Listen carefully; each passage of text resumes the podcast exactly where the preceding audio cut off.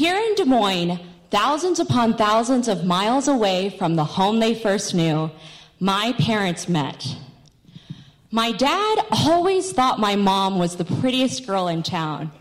She had a few other feelings about him, but eventually they got to know each other, fell in love, and married. Two people with dreams of a fruitful life, born through a Vietnamese restaurant and a family. Now, we all know the story about how I was shown as a beacon of hope when the Vietnam War displaced refugees. Thousands of people came here, my parents included. But then, what happened? On an April day, Duc Ta and Tan Nguyen Ta had me. they chose the name Linh, L I N H, both because it's a common Vietnamese name, but also they thought, hey, Iowans could pronounce this. Joke's on them. Sometimes they can't. There was no guidebook for how we were supposed to live our lives here. No grandma's Thanksgiving recipe passed down. No creaky old house where generations upon generations of our family lived. We were just like seeds in the air, trying to find land that wouldn't spit us back out. And behind the scenes, I was quickly growing into an American child of the 2000s, where I demanded a Game Boy Color, beads in my hair, and a growing desire to become more like a Linda versus a Linh. When I was 10 years old, I had a huge crush on the neighbor boy. With his brown hair and bright blue eyes, we would build sand castles in his backyard, and I would twist up little blades of grass, making rings, one for him, one for me.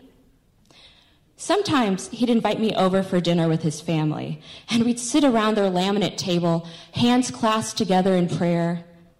That's where I made my discovery for the first time of five minute rice with butter, which I politely shoveled under some other food.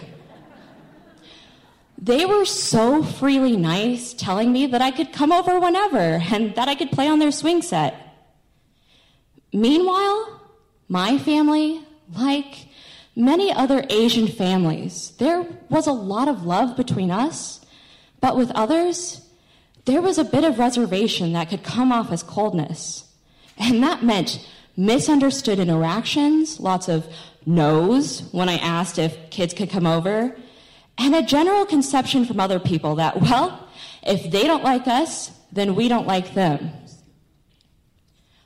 One day, after a particularly fun day of playing with the neighbor boy, I went to my mom and asked, Can he please come over for dinner? And to my surprise, she said, Sure. I was ecstatic. This rarely, if ever, happened. That night, he came over and we talked about school and Game Boy Colors.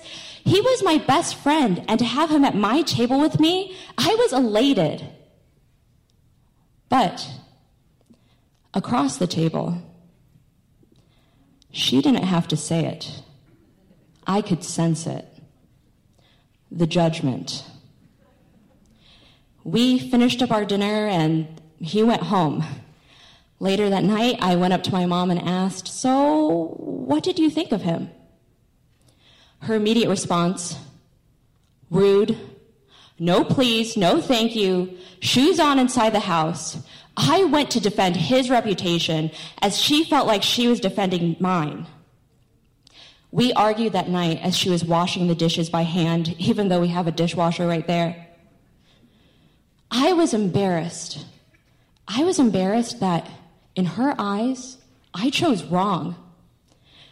I was embarrassed that we were the family that always had to act a certain way. That American families, Iowan families, they were always so warm and welcoming, and we were so utterly not. Years later, when the neighbor boy and I were both teenagers in middle school. We rode the bus together. Well, not together, together, no. we had reached the age of self awareness where one small move can mean total social calamity in the world of teenage hierarchy. I was no longer the cute elementary aged kid. New school, new students, acne ridden. I had a new identity that year. That Asian kid. And to be honest, it was an identity that I both felt restricted by, but also embraced. I leaned into stereotypes saying, I'm great at math when I'm not great at math.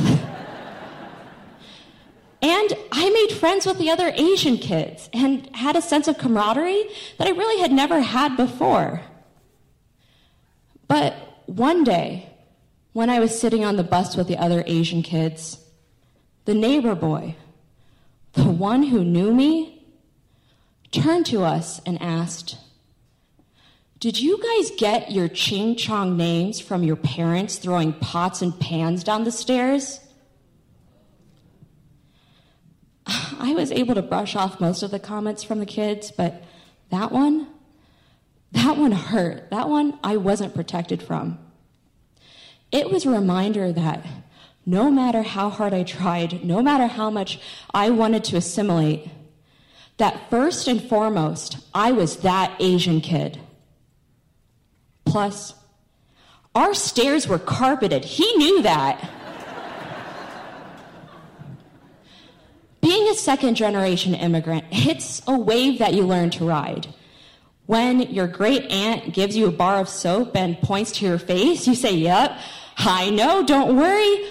There's this new three step process called Proactiv. I'm taking care of it. When a white guy on Tinder messages you and asks, so, uh, do you like anime? Well, duh, but no, swipe left, swipe left. But there were the more serious moments as well. There were the jokes that I let slide by that I shouldn't have, and there were the parts of myself that I felt slip away. Things that I should have held dear in me, like my mother's eyes or my father's tan skin. But even among the people that I looked like, I feared their judgment as well. Too American for the Asian people, but too Asian for the American people. While I could help my family write their resumes, I could barely speak to my own grandmother in Vietnamese. And while I eventually became okay with being a Linh, there was an uncomfortable gray area that I sat in for a long time. But love changes things. And loving yourself is oh so hard, but loving somebody else and seeing parts of you in them, well, it makes it a little bit easier to love yourself as well. And for me, things started to change when I watched my little cousins grow up. Now, this next generation of my family, they are not shy about being themselves, which is why I know way too much about Harry Styles and YouTube makeup drama right now. And even at school, I love seeing how they're not shy about their identity and sharing parts of their heritage with the other kids. But I will say there was this one time that my little cousin came up to me upset because she said there was a boy at school who went up to her and asked her if she ate Woof, woof. Boy, you know I was ready to beat up a kid after that. but that's when I realized all those years ago, my parents, they were just trying to protect me because they loved me. And I love them for trying to keep me safe in the best way that they knew how and keeping me away from the instant judgment that this world can sometimes give. And I love my cousins for being exactly who they are. And when they reach that age of self awareness, I want them to look at me and see that I love myself as well and that there is nothing to be ashamed of. And when I think about my adult life now, so many years later, and all of the different kinds of people that I have that love and accept me for who I am, well, I'm forever thankful. And as for my parents, well, they've been bothering me about when I'm going to bring a nice person to the house. Thank you.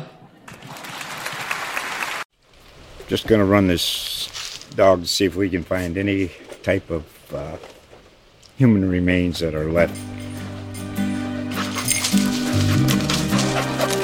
Listen to Where Secrets Go to Die The Disappearance of Derek Hennigan. From the Detroit Free Press, a new podcast set in the woods of Michigan's Upper Peninsula. Available on Apple, Spotify, Freep.com, or wherever you get your podcasts.